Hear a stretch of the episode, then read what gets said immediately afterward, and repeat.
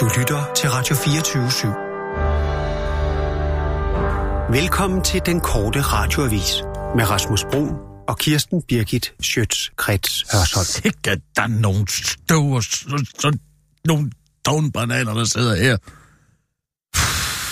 Jeg går nok lidt... Ja, jeg skulle også. Man er lidt mør i kødet, ikke? Kan man godt mærke. Mør i kødet og meget i koderne. En slasket frikadelle.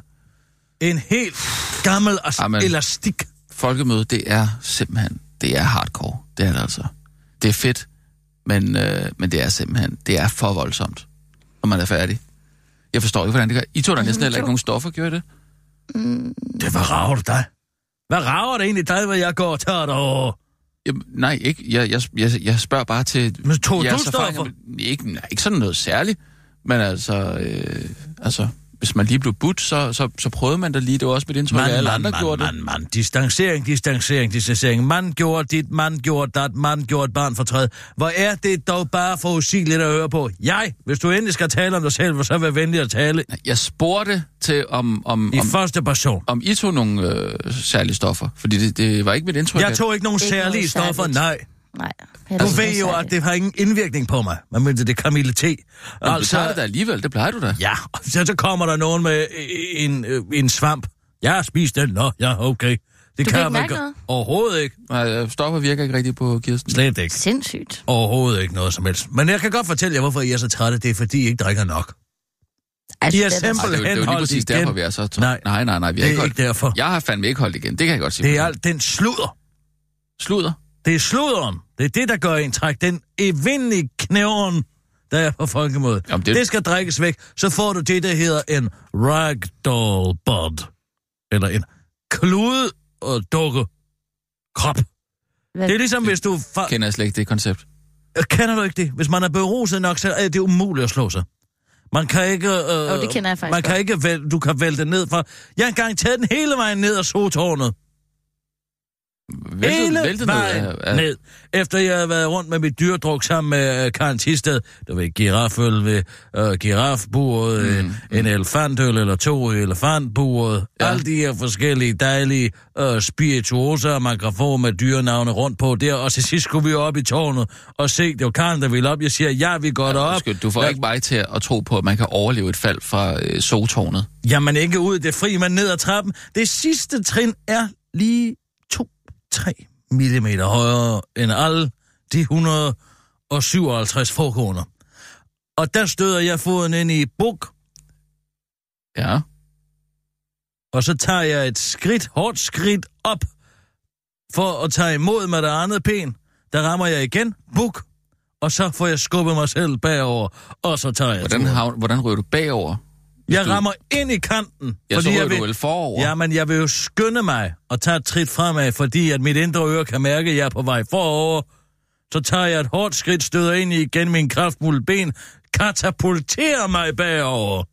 Og jeg tager de første 6-7 trin i frit fald. Bum, siger det så. Og så en lang rulletur. Altså... Den skoleklasse, der var bag ved mig, har oplevet et veritabelt Indiana Jones øjeblik, hvor jeg kommer rullende ned om... De kom heller ikke til skade. Var de også fulde? Fordi at jeg havde det her ragdoll-bot, hvor jeg simpelthen bare lader slappe af alle muskler og led. Jeg gør ingenting som helst, men jeg tager den tur på 1,5-2 minutter ned, hvor jeg... Du falder simpelthen konstant i 1,5 til 2 minutter? Altså ned ad trapperne der, det vi taler om. Der er et øjeblik, hvor jeg ligger omkring 3 etager oppe, hvor jeg faktisk har nået til stillstand. Men jeg er så angst for pludselig at spænde en muskel eller led og komme til skade, og jeg ligger fuldstændig stille i godt 20 sekunder, og der kommer så en brise, og så fortsætter jeg simpelthen hele vejen ned til bundet, og jeg ramler ind til sidst i tælleren dernede og slår panden imod tælleren, og den flyver rundt 4-5 gange til sidst. Det lyder som om, der ikke har været nogen overhovedet op i soltårnet den dag. Det lyder da fuldstændig... Men jeg rejser mig op, slår støvet af mig, jeg har fået en enkelt splint i min lillefinger, og den hiver jeg resolut ud, og så kan jeg se, der er gået der med. Og ellers er der ikke noget. Og jeg sjosker jo hele vejen op igen. Så går du op igen? Ja, men dengang med det en mentor, det sidste trin er drilsk. Ja, så da jeg træder op, der står... og Karen jo bare kigger. Ja, og hun havde ikke registreret, at du var faldet, eller hvad? Hun står stadig og taler om, hvor man skulle være heldig at have en kolonihave der. Og så siger jeg, uden at overhovedet at misse et beat, som det hedder, ja, i comedy, ja, det skummer. Og så siger hun, dit ærme er gået. Så siger jeg, nå ja, det må være giraffer. Så du har selv... Ja. Ingen opdagede det. Altså, bortset fra den... Ja, det må have været en tidlig... Børn er jo klar til en første klasse, eller måske en børnehave. Ja. Hvor var jeg op? Der fik så en overrumpling. Hvad var det, du ville sige med det her?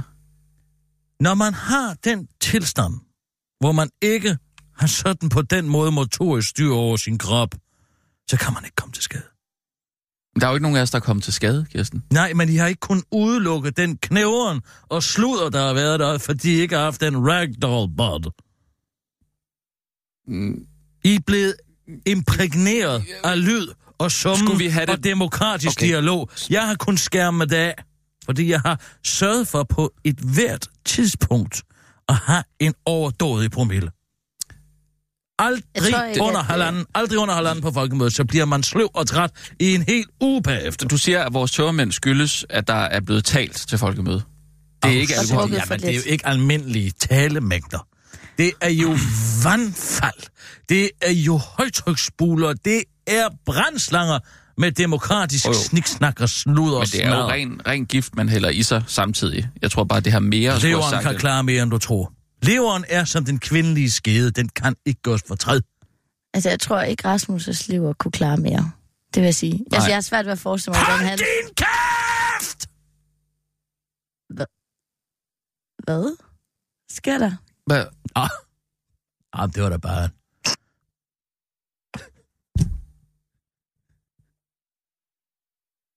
Er du okay, Nina? Hvad gik det ud på?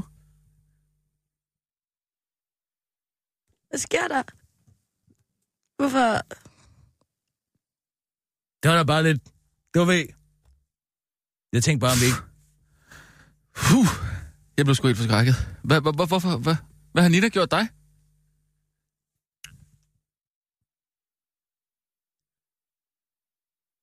Jeg tænker bare, om vi ikke bare skulle komme i gang.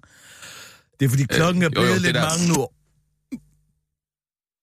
Det er der jo mange måder at sige det på, Kirsten. Altså, man behøver ikke at... Man behøver ikke at råbe sådan af Nina. Altså... Hun arbejder her bare. Ja, det ved jeg godt, men ligesom nu klokken ikke... så 12 minutter over 12, jo, og jeg tænkte, og det var bare sagt for sjov. Det var for sjov? Ja. Det virkede ikke sådan for sjov, det virkede... Jo, jeg sådan øjne, det var... lucid. Dine øjne, de var simpelthen ved at poppe ud af hovedet.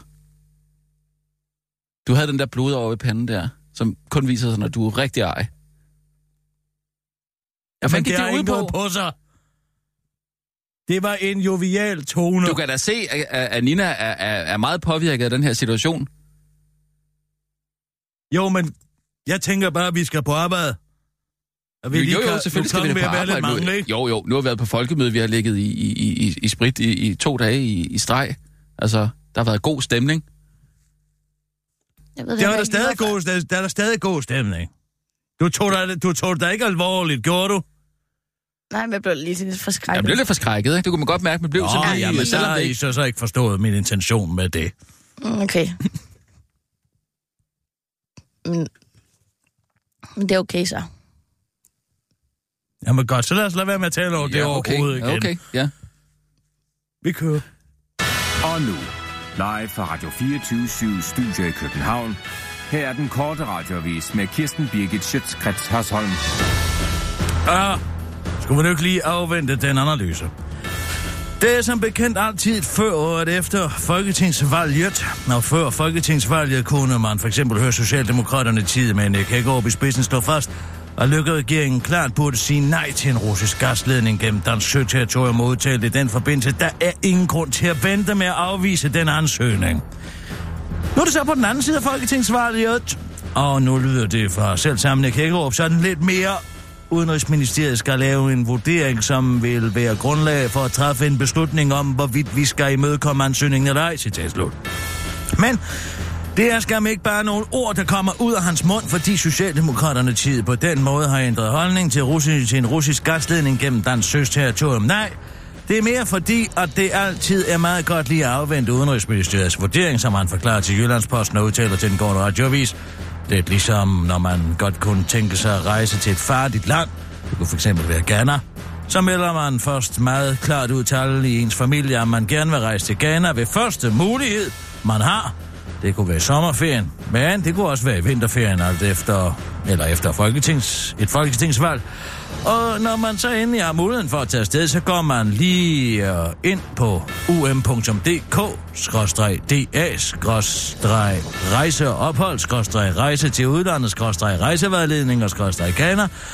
Og så kan man desværre se, at det faktisk er skide farligt. Og så lader man bare være med at have den holdning, at det kunne være fedt at rejse til Ghana, forklarer Nick Hækkerup og peger på. Og de fleste i ens familie nok en der vil mene, at det var den rigtige og modne beslutning. Der er selvfølgelig lidt mere svung i at være sådan en, der vil sætte russerne stolen for døren, eller sådan en, der tager på eventyr i Kaner. Men vi har jo også en virkelighed at tænke på, afslutter Nick Hækkerup og sætter i løb over mod et plankeværk, som han har lovet en af sine venner, og han vil springe over, hvis han skulle få chancen. Nej, det gider jeg ikke. Det er et plankeværk, siger han. Og sjosker væk. Bedstemor finder ulækker overraskelse i vinduer købt i lokalt supermarked. Det er fandme en fugleæderkop. Den 63-årige Gillian Shivers fik sig ifølge Dansk.dk sit livschok, da hun forleden skulle vaske nogle friske vinduer, som hun havde købt i sin lokale Morrisons forretning. For pludselig så den 63-årige Gillian Shivers, en 8 cm lang æderkop, der måske hedder Mr. Rob, kom kravlende frem. Og den 63-årige Gillian Shivers havde ellers glædet sig til at sætte tænder i de friske druer, og nu måtte den 63-årige Gillian Shivers i stedet kalde på sin 69-årige mand Tony, for at få ham til at tage sig af Mr. Rob. Men 69-årige Tony var heller ikke stor fan af Mr. Rob, og derfor dræbte han ved at hælde konevand ud over den, hvorefter han lagde den ned i en bøtte og bad sin datter Helen, der måske er 39, om at tage bøtten med æderkoppen og druerne tilbage til supermarkedet for at få en forklaring. Men da 39-årige Helen kom ned til supermarkedet, var supermarkedet bare ligeglad, indtil 39-årige Helen sagde: "Det er fandme en fugleæderkop." Og så kom der andre på boller på suppen. Nogen, der til gengæld ikke er ligeglade, er folk på de sociale medier. "Absolutely no need to kill the spider.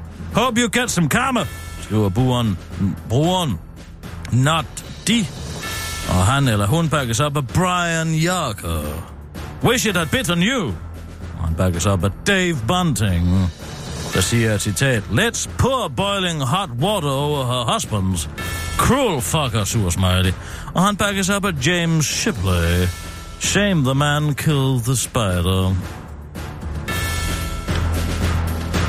Søren Pind: "Alt er pressens skyld. De slog Diana ihjel. Leaves us alone." Ex-justitsherif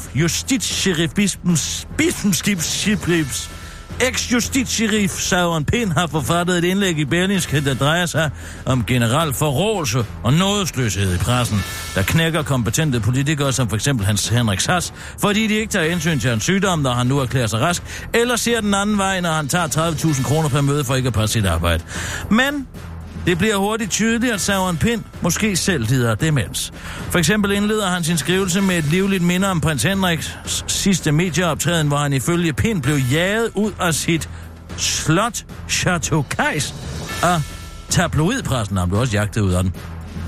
Der på bagsædet af en lyserød Rolls Royce, levemand er man vel, udtrykte han sin uforgribelige mening om sin hustru og det forhold, at han ikke ønskede at blive begravet i Roskilde Domkirke, citat slut, skriver Søren Pind og advokerer for, at alle burde have set i Henriks øjne, at den var helt gal. Sandheden er, at der var prins Henrik selv stoppede og sad på passagersædet af en blå Golf første gang og siden som fører af en hvid Renault Kadjar, og altså ikke en lyserød Rolls Royce. Pind er altså tydeligvis ikke sig selv. For eksempel skriver han således til sidst: "Lige siden af medier, jo, prinsesse Diana i døden, og vi drøfter disse forhold, og lige lidt har det hjulpet," skriver Pind, uden at nævne, at Dianas chauffør var skidestiv og bonget op på receptpligtig medicin, mens han drønede rundt i Paris, og Diana jo det kan sile på. Det står altså klart, at Søren Pind lider af så kraftige hukommelses- og eller dømmekræftsproblemer, at den korte radioavis ikke med god samvittighed kan viderebringe flere af hans vanvittige skriverier. Det var den korte radioavis med Kirsten Birgit Schøtz-Krets Hørsholm.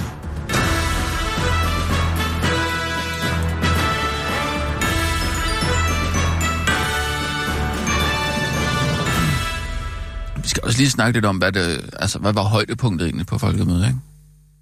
Hvad var jeres højdepunkt? Har I noget? Kan I huske noget? Er der sådan en rigtig... Altså bare den bedste ting. Det bedste ting, der skete for mig, var nok, da jeg mistede al respekt for Noa Redington. Det var allerede... den første aften. Sådan er det nogle gange, så oplever man de bedste ting den første aften. Helt klart. Den næstbedste ting, det var, da jeg fik en fransk hotdog sandwich af Lars Løkke. Ja, han stod og delte franske hotdogs ud. Ja, var det franske hotdogs? Og så blev han skide sur, da jeg ville forlange at vide, hvem der havde betalt for de franske hotdogs, for jeg vidste én ting om Lars Løkke, det har han aldrig betalt noget selv. Så er det partiet, der har betalt? Hvem byder mig på den her franske hotdog? For ja, det er ikke dig. Indtryk af, at det var ham selv, der havde købt den. Kan jeg love dig for, det ikke er. Jeg lover jer dig for, det ikke er. Hvad var dit højdepunkt, Rasmus? Ja, men altså, jeg må altså også være lidt kedelig og sige, at det må være det med Noa Redington og de briller der. Han var så bekymret for. Mm. Han var meget bekymret for. Ja, altså. Og jeg kender det jo godt lidt for mig selv. Det der med... Gør du det? Ja, nej, altså... Jeg tænker, han har haft en dårlig oplevelse i Knuthenborg Safari Park. Jo. Der kom en drilskaber hen. Haps! Og så... Og det sker jo ikke til et folkemøde. Det er jo fordi, det er jo almindelige mennesker, der er på et folkemøde. Det er jo ikke aber. Nej. Jeg kender godt det der med at være bekymret for ens briller, ikke? Det var ligesom, da man gik i folkeskole. Mand igen. Ja, der var den. Altså, for helvede. Prøv lige at leve dit eget liv. Jamen, det er der selv, der er gået i den folkeskole. Det er lidt ligesom, da jeg gik i folkeskole. Men alle har da haft det sådan, at de er gået i folkeskole. Der er ikke folk, der ikke har brillebærer, som for eksempel mig. Jeg har da aldrig været bange for folkeskole. Snupse mine øjne. Jeg taler ikke om et barn med briller i folkeskole. Jeg taler om dengang man gik i folkeskole. Jamen, hvem er man? Det er jo ikke alle, der gik i folkeskole på samme tid. Godhavnsdrengene for eksempel, de har gået i folkeskole på et helt andet tidspunkt end dig. Og Gud skal takke og lov, for skal du takke for det. Sådan. Fordi de har ikke haft det godt. Nej, okay. Men er der nogen af jer... De blev bare låst inden, og nøglen smidt væk. Jamen, det er da også noget lort. Godt, at Mette Frederiksen endelig nu, efter at have sagt, at man skal sige undskyld, og så, da Helle Thorning kom til, kunne man ikke komme med den undskyldning. Og nu skal man sige undskyld igen, og nu har hun mulighed for at sige undskyld, og nu kommer den undskyldning. Der kommer til at sidde nogle gode afstrenge og være rigtig glade for den. Men er der en eller anden økonomisk kompensation med den undskyldning? Eller nej, jeg forstår heller ikke, hvorfor den er så svær at give. Jeg tror ikke, der er. Det kan falde ingen rødregn. Det er da vel svært, fordi der må være noget økonomisk bag. Nej, det gør jo heller ikke de der vestindiske... Det bliver mange penge. De fik jo heller ikke nogen... De fik jo også bare en undskyldning, ikke nogen penge. Ja, vi solgte jo... Vi var så søde at sælge øerne jo. Fik de selvfølgelig som sådan noget ud af. Men havde I et penalhus i folkeskolen?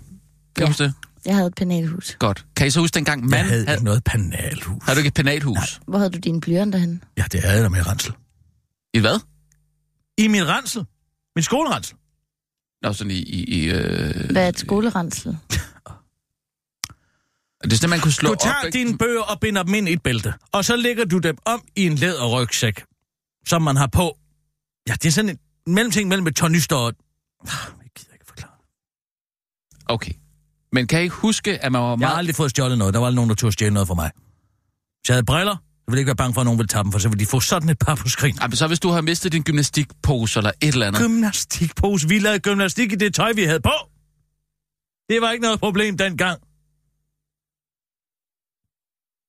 Nej, men hvis du så havde et... Det skulle du have været bange for dengang. Jamen det er ikke det handler om. Det handler der var jo ikke vandbord dengang. Der fik man bare boret sine tænder med et bord uden vandkøling. Og klar hvor varm tanden kan blive. Nogle gange så eksploderede tænderne i vores mund. Altså, dem der havde huller. Jeg havde ingen huller.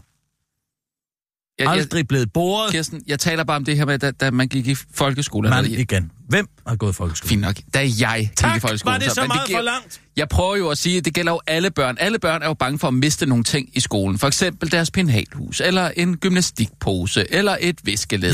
Jamen, er Noa Redington bange for at få stjålet sine briller, fordi hans morfar bliver sur på ham, hvis han har mistet et par til? Det er det, jeg prøver at sige. Hvorfor får han så ikke sådan nogen, der sidder fast om bag på øret? Jamen, jeg ved det ikke. Jeg fik lidt ondt af ham på en eller anden måde, men jeg synes også, det var lidt sjovt, at man kan være så bange for, at der er nogen, der kommer og stjæler ens briller. Det gør folk jo ikke, tænker jeg.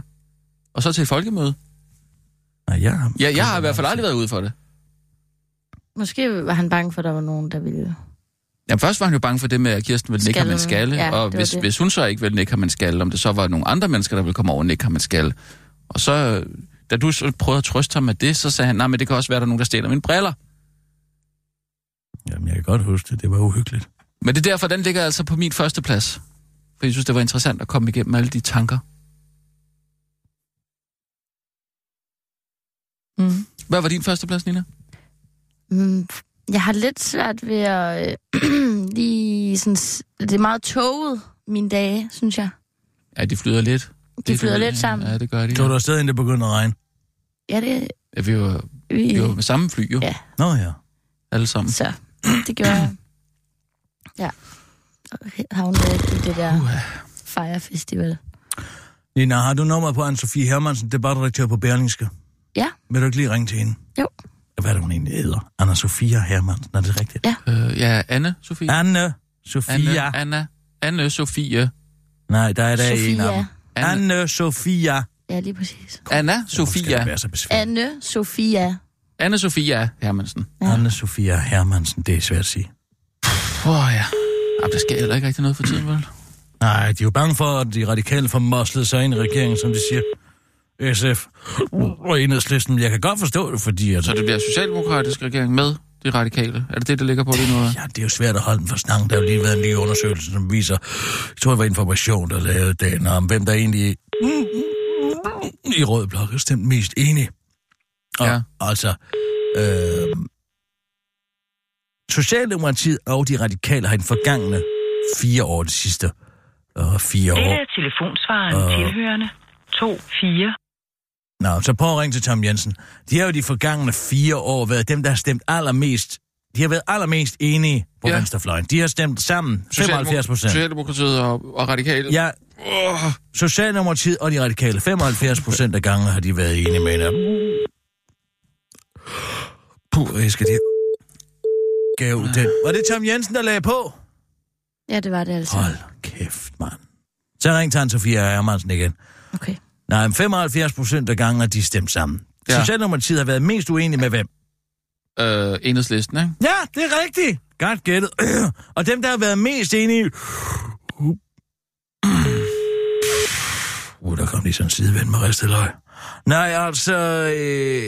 Dem, der har været mest enige med hinanden, er SF og Enhedslisten, der har stemt sammen 79% af gangen. Nå, ja, okay. Så de to partier er bekymrede om, at der jo alligevel så stort sammenfald mellem Socialdemokratiet og Enhedslistens politik, eller Socialdemokratiet og de radikales politik, de er så enige, og det vil være den mest nærliggende. Og skulle man gå igennem og gå i gang med, selvom de siger, de vil have en mindre transregering, hvilket jeg også tror, det bliver, fordi... Dette er telefonsvaren. Fordi at... fordi hvis de går i regering med de radikale, de har stået og slået morgen i gokken i nøden i 5 uger i træk i løbet af den her valgkamp her, og Dansk Folkeparti vil jo være de første, der kan gå ud og sige, løftebrud! Hvad? Ja. Ja. Er jeg i gang med det nu? Ja, det er du. Okay. Hej, Anne-Sophia Hermansen. Det er Kirsten Birgit Schøtz-Krets Hørsholm her. Har I egentlig ikke et moralsk problem ved at viderebringe Søren Pinds rablerier? Nu har jeg lige været inde og læse hans skrift om pressen og Henrik Sass og alt det der. Han kan jo ikke huske fra næse til mund, hvad der er sket. Han indleder med alt det der med, at prins Henrik blev jagtet ud af Château Cayx af pressen, og han sad i en lyserød Rolls Royce. Altså, han sad for det første... Det er 2 forskellige interviews, han sammensatte der. Han stoppede selv. Den ene var en Golf, og den anden gang var det en Renault Kadjar. Og så er de fuldstændig negligeret at fortælle, at kommunikationsafdelingen inde på Kongehuset var jo fuldstændig med pressen i, at man endelig ikke måtte censurere prins Henrik. Så hvorfor i alverden kommer den nu først frem nu? Og så slutter han af med en eller anden lang tirade om prins Henrik Diana, som var blevet myrdet. Altså, så vidt jeg husker, så kørte hun selv med en eller anden skidestiv chauffør med 170 km/t ind igennem Paris uden at have sele på. Helt ærligt. Han er ikke rask, Søren Pind. Hvad med, I lader være med at videregive flere af hans skriverier? Det var bare det. Kirsten Birgit her. Er det godt, Anne-Sophia Hermansen? Hej. Kunne Søren Pind ikke have tænkt på det der albumcover med B.B. King og Eric Clapton? Er det ikke det, han er kommet til at tænke på? Det er jo selvfølgelig ikke en lyserød... Jeg forstod ikke et eneste ord af det, der kommer ud af det. Jo, men hvad er det, han mener, han har set? Han har set prins Henrik i en lyserød Cadillac. Lyserød Rolls Royce. Rolls Royce. På bagsædet af en lyserød Rolls Royce. Kan du huske det der album, der var med B.B. King og Eric Clapton på et tidspunkt? Nej. Der sidder de vist i en... Det kunne godt være, det var en Rolls Royce eller en Cadillac, så han bare tænkt, det var det der. Det er jo det, man gør, når man er dement, ikke? Så blander man tingene sammen. Nå, ja, det kan det godt være. Jeg synes i hvert fald ikke, vi kan være bekendt og videregive mere af det, Søren. Jeg synes, at Søren Pind er ret i, man må også nogle gange lige sige, er den her mand overhovedet rask nok til at udtale sig i pressen? Og der vil jeg sige, nej, det er Søren Pind ikke. Nej.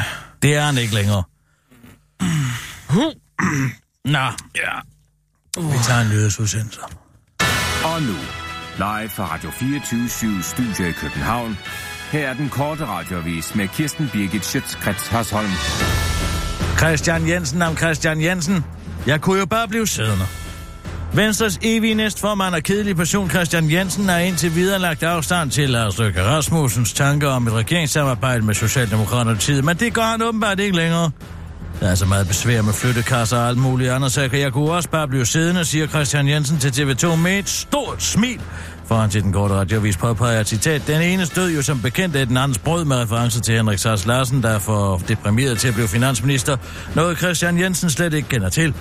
Jeg tror slet ikke, at jeg har abstraktionsniveau til at blive deprimeret, udtaler Christian Jensen til den korte radioavis og fortsætter. Når jeg for eksempel ser en stol, så tænker jeg bare, se der er en stol. Jeg vil aldrig komme til at tænke på altings forgængelighed, og derfor føle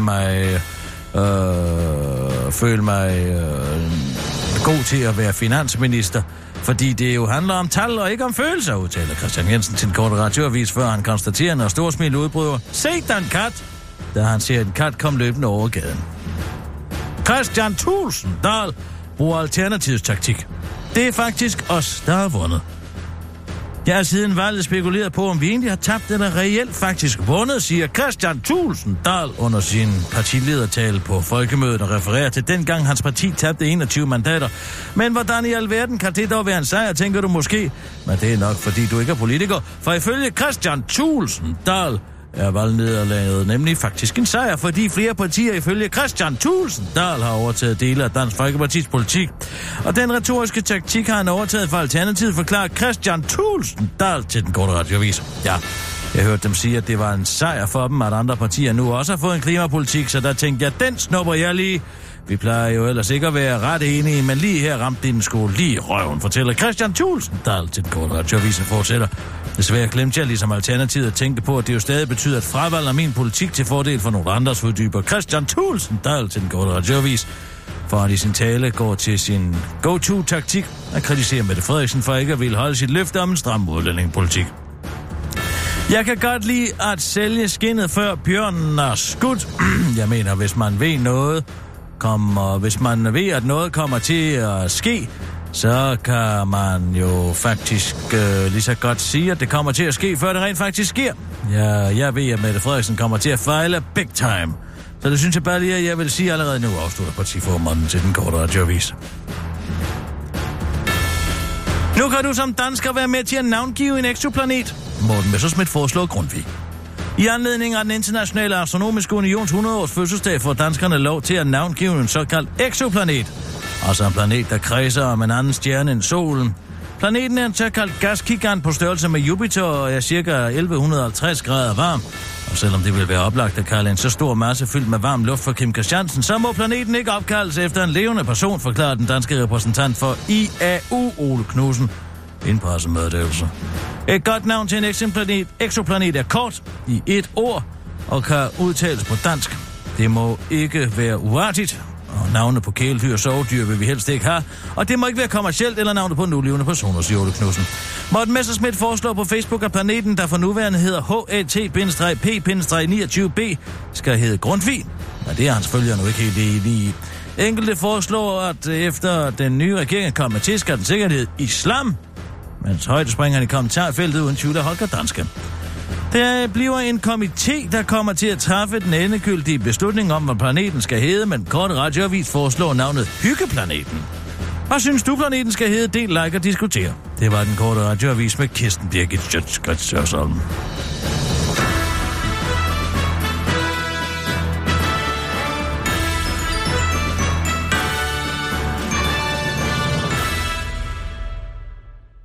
Vil du ikke lige prøve at skaffe nummeret for Pierre Collignon? Pst, pst.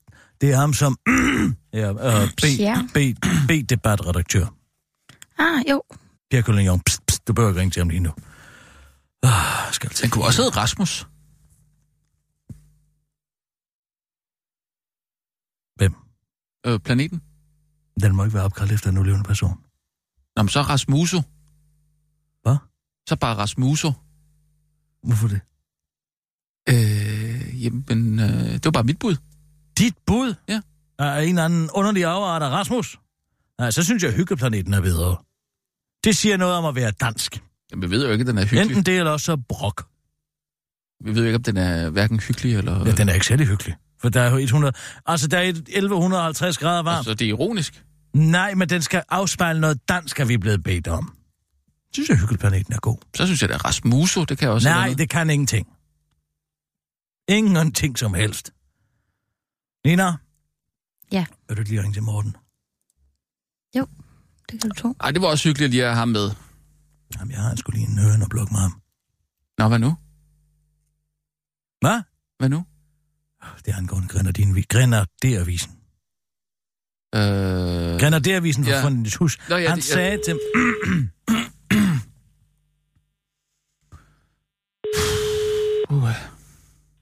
Messerschmidt.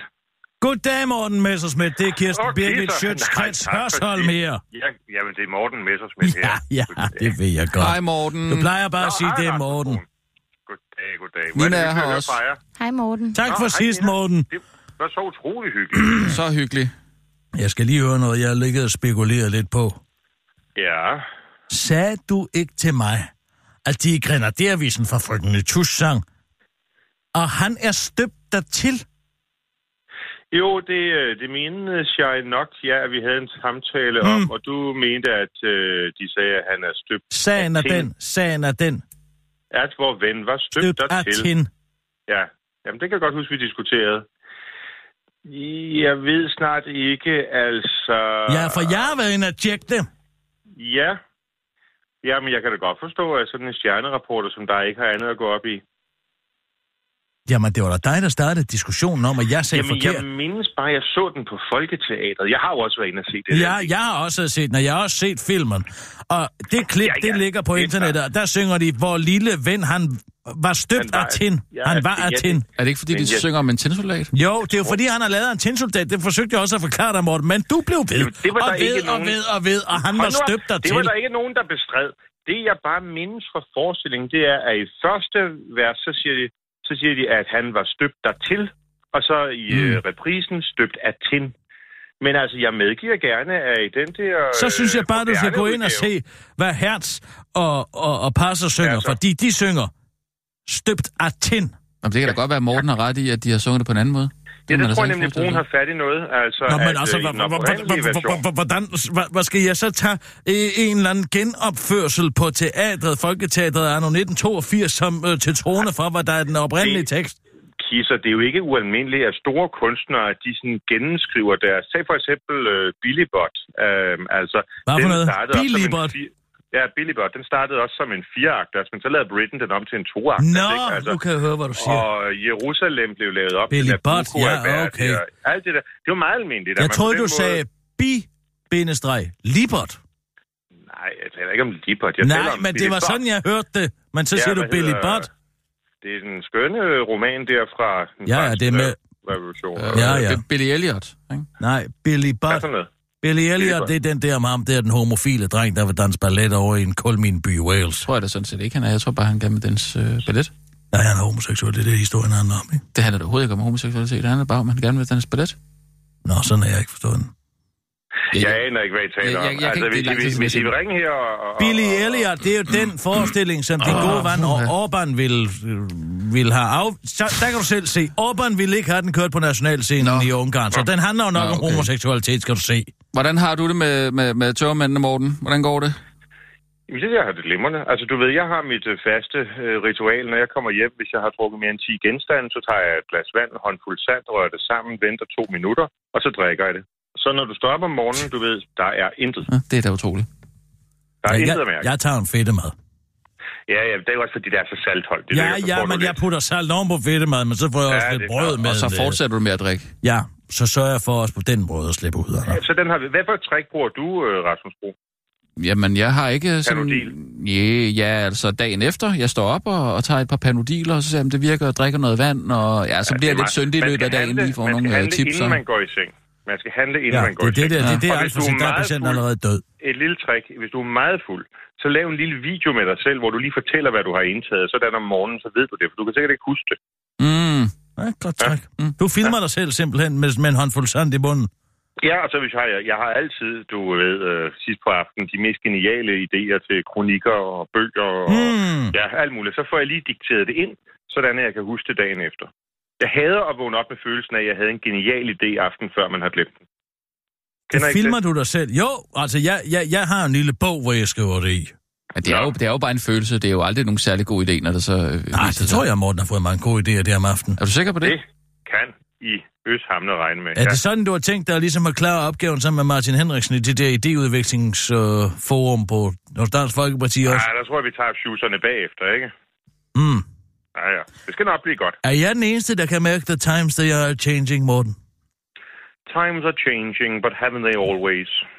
Jamen, jeg tænker bare på, i 3, der har været i løbet af et eneste uge. Ja. Der har været 3 positive indvandrernyheder i Berlingske. Har du det? Det startede med den om, at... hvad var nu det for fint? De stemmer. Altså, de stemmer på de forkerte, men de deltager dog i demokratiet. Det var den første.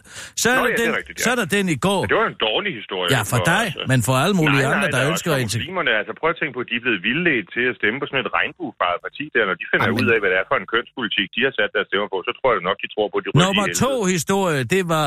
at nu er de begyndt også at tage færre firmaer, danskerne. Det står i Berlingeren i dag. Det er jo fordi, de læser mindre. Nej, det er jo ikke nogen nyheder. Nej, det er mellem gymnasiet og den næste uddannelse. Ja.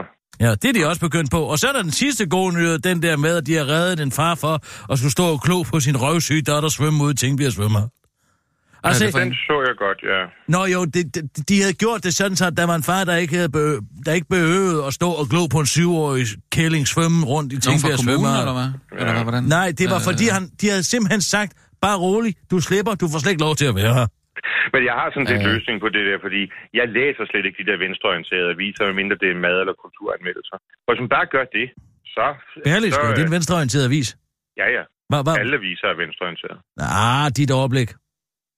Dit overblik kan man godt lide. Den kan man godt se. Den har et vist konservativ affinitet. Ved du hvad? Jeg vågnede op i går, der skrev jeg i min bog, måske var det tonen i debatten. Måske tror, har det været tonen i debatten, der har været skyld i alt det her integrationsbøvl. Ja.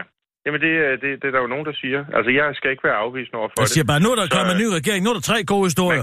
Man kunne jo løse det ved simpelthen bare begynde at tale rigtig grimt om kinesere, og så se, om det vil betyde, at de lige pludselig... Nej, fordi det, vi har gjort i stedet for, er jo, at vi begyndte at tale rigtig grimt om klimaet. Nå, og det er derfor, klimaet går galt. Det er derfor, at klimaet går så helvede til, og vores fokus er på noget andet, og nu dukker alle de positive indvandrerhistorier op. Ja, altså, jeg vil ikke tage det så tungt. Har du aldrig en lille nane fornemmelse bag hovedet og tænker, Gud, var det tonen i debatten? Nej, det har jeg godt nok ikke. Har du? Nej, jeg havde den i går, da jeg skrev ned, og nu kan jeg ikke rigtig slippe den. Måske var det tonen i debatten! Ah, hold nu op. Det er ikke første gang, Kisser, at du ringer til mig, fordi der er nogen, der har ville tillægge dig et ansvar for, hvad der måtte være sket i samfundet, blot på grund af, ja, hvad kan vi sige, din journalistiske afdækning af de forhold. Og jeg ved godt, det er sådan lidt din akillessene, ikke? Altså, det er der. Hvis man rammer, så er det, du... Det er i hvert fald min akilleshæl. Men ja, ja. Og der må vi sige, hvis... og der må du altid love at ringe til mig, fordi så skal jeg nok få dig ud af den vildfarelse. Du bærer intet ansvar for andet end gode ting. Nej, okay. Ja, det er godt at høre. Ja. Og så du er sikker på, at det ikke er tonen i debatten? Du kan være helt sikker på, at det ikke er tonen i debatten. Nej.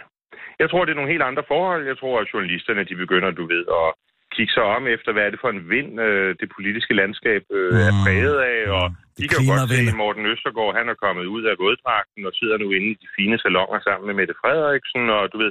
Tror du, han får masser af i den regering i øvrigt? Nej, det tror jeg ikke, de har en interesse i. Men han forstår ikke... Man ved jo også, at de vil stå der med det første og sige, løftebrud! Ja, det kan du være helt sikker på. Det kan du være helt sikker på. Nå, det kommer vi også til, selvom de ikke gør det. Ja, I skal nok finde et eller andet jo. Ja. Det vil være. De kan jo ikke lade være med at levere. Altså, de er jo nødt til at gøre noget for de der gagpartier. Det er ikke? Ligesom, hvad det hedder, Socialdemokratiet er ligesom palæstinenserne i den forstand, at they never miss an opportunity to miss an opportunity. Ja, det er meget rigtigt. Ja. Og det kan også være, at de skal have en særlov for at komme igennem med deres ting. Ja. Nå, det er godt, Morten. Vi må se, hvad der sker. Men det var hyggeligt, du ringede. Ja, i lige måde, du. Og lad os lige prøve at arrangere næste års folkemøde en lille smule bedre. Det bliver jo 10 års jubilæet for Søjer. Ja. Så ikke det bliver sådan. Vi kommer ikke til at være der næste år jo, desværre. Okay, men det var ærgerligt, Rasmus Brun. Så er Kisser og Hjerter. Så tager jeg den med Kisser. Ja, nå, men Radio 24/7 er lukket. Nå ja. Nå, nej. Jeg kommer ikke derover, hvis jeg selv skal betale. Kan du få nogle EU-midler eller andet til, at jeg kan flyve derover? Nej, jeg har ikke så mange EU-midler for tiden, men jeg kan sagtens, for jeg kan finde nogle nationalkonservative midler. Godt, så er jeg der. Det er glimrende. Det er godt, Morten. Nej, det er godt. Adieu. Adieu. Nå. Super fedt, at du begynder at kunne se det lidt fra en ny vinkel, så at sige. Det har, altså, Tony-debatten har også været rigtig, rigtig hård de sidste mange år, ikke? Og det har jo virkelig været Dansk Folkeparti, der har ført den anden. Tænker bare, Amadier, de rydder op ind på Rådhuspladsen. Ja. Jamen, den har vi haft hvert år, men vi har tænkt, nej, det er sikkert bare et eller andet. Nu vil de avisen, ikke? Ja. Men så er der det med, det at de stemmer, ja. Og nu er der det med, ja, godt nok på de radikale. Og så er der det med, det er fedt, de deltager, at de ikke laver nogle fjummerår. De er meget hurtigere til at simpelthen at komme ud. Ja. Og nu har de hjulpet den stakkels far, der ellers skulle stå og kigge på en eller anden datter svømme ind i Tænkbjerg. Lige den der siger mig ikke rigtig noget, hvad det er for noget, hvordan de har hjulpet der. Det var en far, som havde en 7-årig datter. Mm-hmm. Som skulle til et svømmestævne. Han må slet ikke komme ind, fordi der må ikke være mænd derinde. Og det er jo... Det er et frikort, jo. Det er simpelthen et frikort til, eller skulle stå i en svømmehal. Og alle ved, at svømmehal er det værste sted. Det er de værste steder at være. Vil faren ikke selv derind, eller hvad? Selvfølgelig vil han da ikke det. Vil han ikke ind og se sin datter svømme? Til stanken af bølgepomfritter og slåsøjs? Nej, ellers tak, du. Hvis jeg kan undgå at røre noget, så selv ikke engang den jord, en svømmehal er bygget på, så vil jeg være glad. Du kan ikke lige... Den der, den skal jeg lige tænke lidt over, men jeg synes i hvert fald, det er fedt, at du kan se det lidt, ikke? Det altså, vi har jo fået så meget ud af... Altså, hvilke tilbud bruger I primært fra muslimerne? Jeg har fået sådan vores muslimske medborgere, hvad er I sådan glade for? Ja, mad, tror jeg også. Sådan en har jeg fået en enkelt gang. Ja, men også taxaer, ikke? Altså, nej, også der gider jeg fandme ikke at købe. Frisøren? Ja. Tror du, jeg skal stå og klippe sig sådan en anatolsk gedepapir? Nej, ellers tak du. Jeg bliver klippet enten af Gunbrit, eller af Dennis, eller af Tage. Det er de tre, der får lov til at røre håret på mit hoved. Ja, Søren har cirka tilbudt det masser af gange. Dyr, ikke? De har tilbudt det masser af gange. Søren har, og jeg siger, nej, vi er venner. Du skal ikke klippe mig. Det skal ikke ligge dig til last. Det skal ikke, du skal ikke være lægen til familiefesten, der hele tiden skal stå og kigge folk alle mulige steder hen. Nej, mit hår klarer jeg selv, Søren. Det skal du ikke tænke på, vi skal hygge os. Ja. Skal vi lige tage nogle nyheder? Jeg kan se, du sidder og... Jamen, jeg skulle sætte lidt med den Tony i debatten. Hvad siger du? Jeg tænker bare om det. Alle de indvandrerproblemer kan have været Tony i debatten. Jamen, det er det. Det er Tony i debatten. Ja. Den har været ubehørt. Nina, vil du ikke lige ringe til Mikkel Andersen? Han læser alle de der Danmarks statistikker på. Jo. Puha.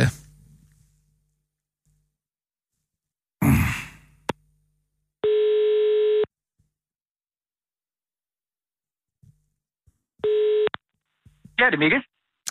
Mikkel, det er Kirsten Birgit Schøtz-Krets Hørsholm her. Ja, Kirsten. Goddag. Sidder du ned? Ja, det gør jeg. Jeg sidder nede i solen ude i min have på Amager. Jeg har altså fået en nagende mistanke. Ja. Jeg kan ikke lade være med at tænke på oven på de her 3 positive nyheder, der har været i Berlingske om indvandrerne. 3 positive nyheder? Altså, der har været en med nogle studerende, der var tidligere færdige, men det vidste vi jo godt. Og så har der været, hvad med stemmedeltagelsen? Ja, og så hvad den tredje så? Ja, det er der, de har reddet den der farfar skulle stå til et svømmestævn ude i Tingbjerg. Nå, ja, okay, fordi der ikke måtte komme mænd ind. Ja, det er selvfølgelig ja, min datter gik faktisk også til svømme. Jeg kan selvfølgelig godt se det fra det perspektiv. Jeg vil måske anlægge det andet, men alligevel i forhold til parallelt. Nu har vi bare gået og talt indvandrerne ned i 10 år, i 20 år. Og jeg har altid sagt, det er ikke Tony i debatten, Men så skifter regeringen, og bim, bam, bum, 3 historier i Berlingske. Piu, piu, piu, afsted. Positive historier. Ja. Og vi er ud over den, som vi altid har ignoreret med Ahmadiyya og muslimer derinde på Rådhuspladsen 1. januar. Nå ja, dem der rydder op derinde og lader Nationalpartiet og alt det der. Jeg tænker bare, du kender fakta. Sig det ikke er tonen i debatten. Ja, det er ikke tonen i debatten, Kirsten. Det er helt sikkert. Altså, hvis det siger Morten også, det siger Morten også, det ikke er. Man siger bare, det ikke er det. Men lad os se på et land, hvor tonen er uendelig meget bedre, ikke? På den lige over på den anden side af Øresund, i Sverige. Ikke? Der har vi Malmø, der laver de ikke andet end at kaste håndgranater, som de har købt fra jugoslaviske overskudslager for 10 kroner stykket, ikke? Så det er jo i hvert fald et sted at starte, ikke? Og så kan man jo så sige, at altså, de her idéer med... Altså for eksempel nu den her historie med, hvordan mange efterkommere og indvandrere, de starter tidligt på videregående uddannelse. Ja, lige præcis. Det har vi jo altid vidst. Det har vi altid vidst, Kirsten. Det er der ikke noget nyt i. Det har de gjort længe. Men hvad med tonen?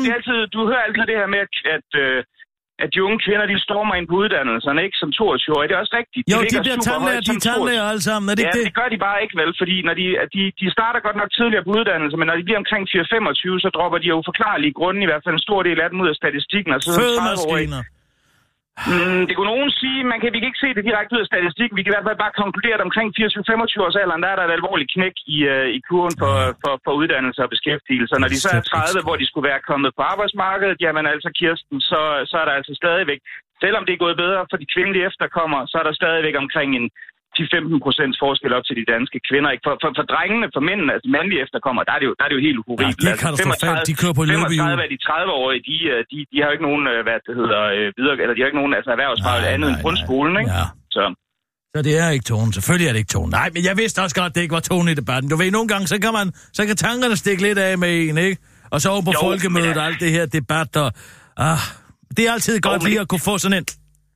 Men det kommer jo altid, Kirsten. Det kommer jo cykluser, ikke? Altså, det var ligesom der omkring 2008, der gik det også helt fantastisk. Og så havde vi hele den der ting med, at nu kunne vi få det til at gå fuldstændig awesome efter til den der store tilstrømning, der kom i efteråret 2015, ikke? Hvor alle var sådan, så gik det elendigt, ikke? Og nu går det så lidt bedre med beskæftigelsen, fordi vi er inde i en høj konjunktur. Ja, det er jo konjunkturen selvfølgelig. Det er sgu da ikke tonen.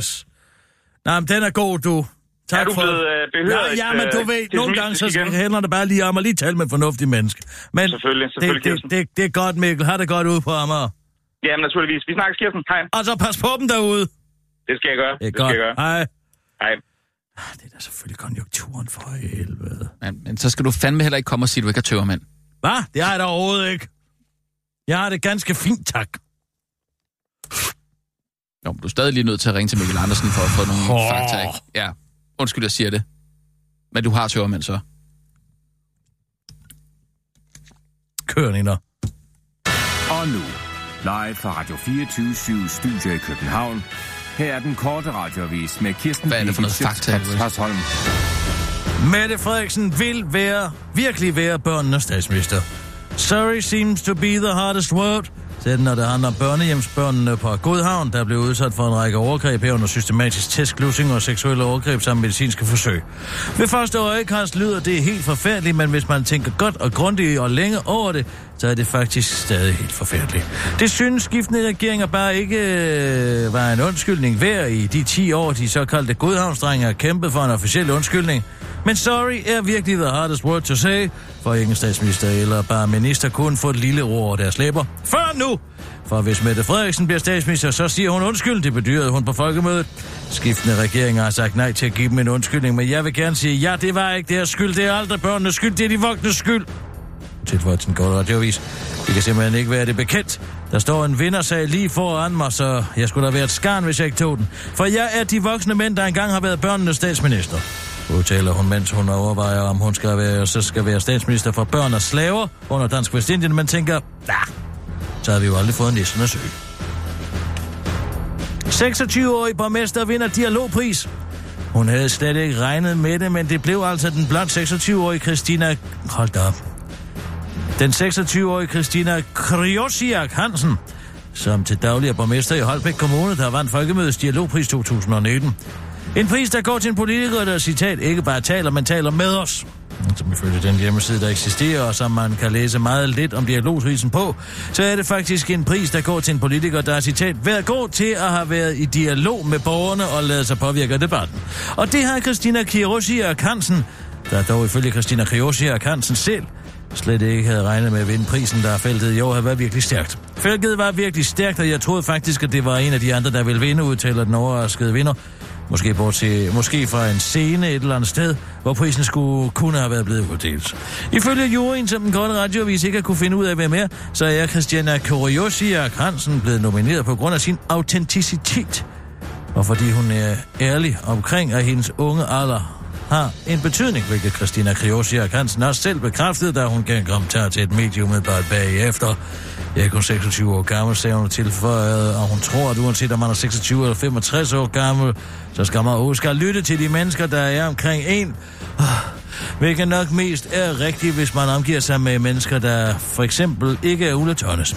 Ifølge Christina Kriosiak Hansen, så er det også en god idé, at man som politiker heller ikke er bange for at trække på andres erfaringer, hvilket nok også kommer meget an på, hvis erfaringer man trækker på. Det ville for eksempel være dumt at trække på Kim Christiansen-erfaringer med at blande Blue Balls, Kalua og Fernet Menta. Jeg ved godt, at han vil forsvare den drink til sin dødsdag, men jeg kan virkelig ikke anbefale den, afslutter Christina Kriosiak Hansen til den korte radioavis og tilføjer, at hun mener, at Kim Christiansen vil snakke kalder drinken for en Wake Me Up Before I Go i Folketinget. Så er den galt med de unge perker igen. Hvorfor kan de ikke bare integrere sig? Næsten dobbelt så mange indvandrere og efterkommere går i gang med en uddannelse umiddelbart efter gymnasiet som studenter med dansk oprindelse. Det viser en ny opgørelse fra Danmarks Statistik. Danmarks Statistik har ifølge Berlingske regnet sig frem til, at andelen af studenter, der går direkte videre til en uddannelse efter studentereksamen, stort set er halveret fra 29,3% i 2012 til blot 15% i 2018. Hos indvandrere og efterkommere er billedet markant anderledes. Andelen af studenter, som går i gang med en uddannelse umiddelbart efter studentereksamen, ligger på 31,3% for indvandrere og 33,2% for efterkommere og indvandrere. Og det er et udtryk for endnu en polariserende Rasmus modsat adfærd for de unge indvandrere, fortæller Marie Krav. Det er endnu et eksempel på, at hvis Danmark siger A, så siger de B, og hvis vi siger ja, siger de nej, og når vi siger, de skal deltage i demokratiet, så gør de det, men stemmer på de radikale, siger en hovedrystende, Marie Krav afslutter. Hvorfor er der ikke nogen af dem, der stemmer ligesom mig? Nemlig på Vladimir Vladimirovich Putin. Formanden for Gymnasieskolernes Lærerforening, Thomas Kepler, bekræfter over for Berlingske Marie Kraus mistanke om, at indvandrere efterkommer der ikke at integrere sig. Mit indtryk fra min tid som underviser er, at elever med indvandrerbaggrund i lidt højere grad end etnisk danske taler om karriere med deres forældre, siger Thomas Kepler til Berlingske og tilføjer til den korte radioavis. Men de taler ikke så meget med dem om at afslutte deres studier. Det var den korte radioavis med Kirsten Birgit Schøtz-Krets Hørsholm.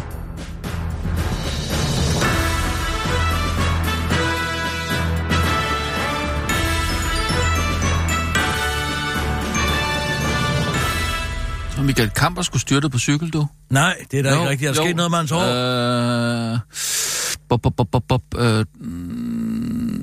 Nej, det er primært gået ud over nakken, heldigvis. Nej. Jo, men der er ikke sket noget med håret, tror jeg. Nå, godt. Så han har ikke slået hovedet på den måde. Han har fået brud på en nakkevivl, plus det løse. Plus det løse, kan jeg lige sige. Det skriver han ikke, når det fortæller ikke partiet. Det er flot, kæmpartiet. Nej. Det var et velgørenhedsløb. Jeg var simpelthen ind på hans Facebook-profil for at få noget mere. Det er de olieskibe nede i Iran. Det er ærgerligt, fordi det tyder jo på, at det faktisk er Iran, der har gjort det. Man kan han samler ind til noget sklerose. Eller ikke sklerose, men altså... Kæft!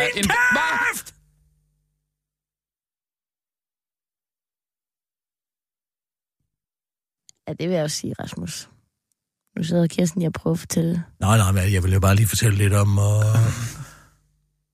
tankskibene nede ved Iran.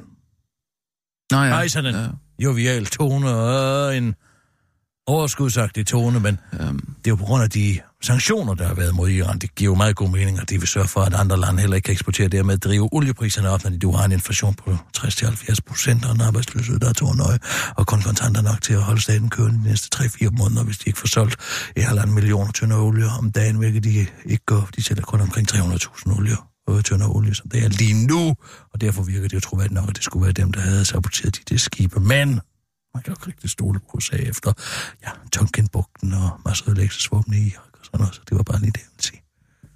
Hvis man ikke gør ikke så meget mere end det, jeg siger bare, det der er ærgerligt, at man ikke kan stole på USA mere.